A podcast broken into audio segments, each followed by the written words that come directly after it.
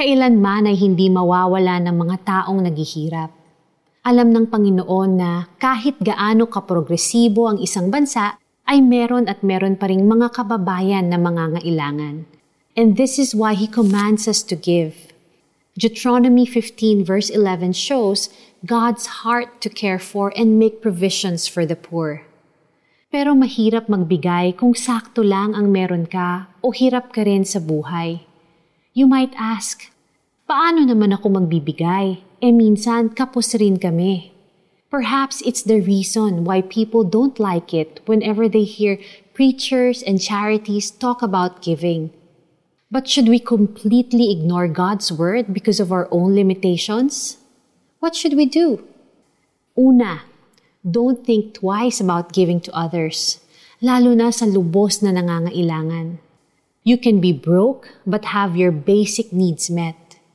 You may lack in something but be abundant in another thing.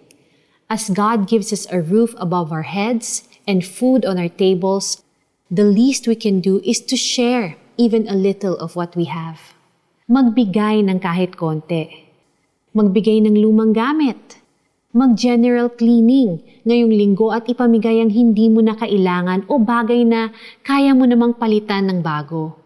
Magpahiram wisely and responsibly. Yung tipong hindi mababaon sa hirap ang taong pinahiram. Mag-volunteer. Mag-alok ng libreng serbisyo paminsan-minsan. When our basic needs are met and we have something to offer to others, tanungin ang sarili, Kanino kaya ito ipinabibigay ng Diyos? Maliit man o malaki ang mahalaga ay maluwag sa puso ang pagbibigay. After all, God sees the condition of our hearts when we give.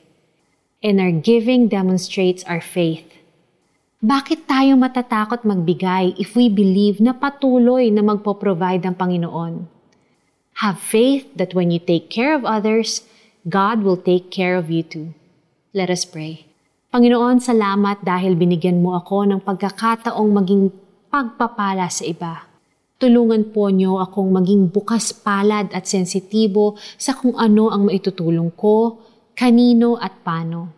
May this giving honor you and draw me closer to you. In Jesus' name, Amen.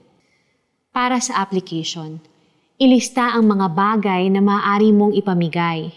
Think, Kanino kaya ito ipinabibigay ng Diyos?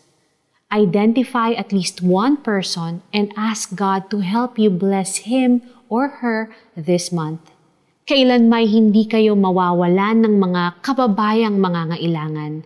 Kaya sinasabi ko sa inyong ibukas ninyo ang inyong mga palad sa kanila. Deuteronomy 15 verse 11. Ako po si Lara Kigaman Alcaraz. May God bless you so that you can be a blessing to others.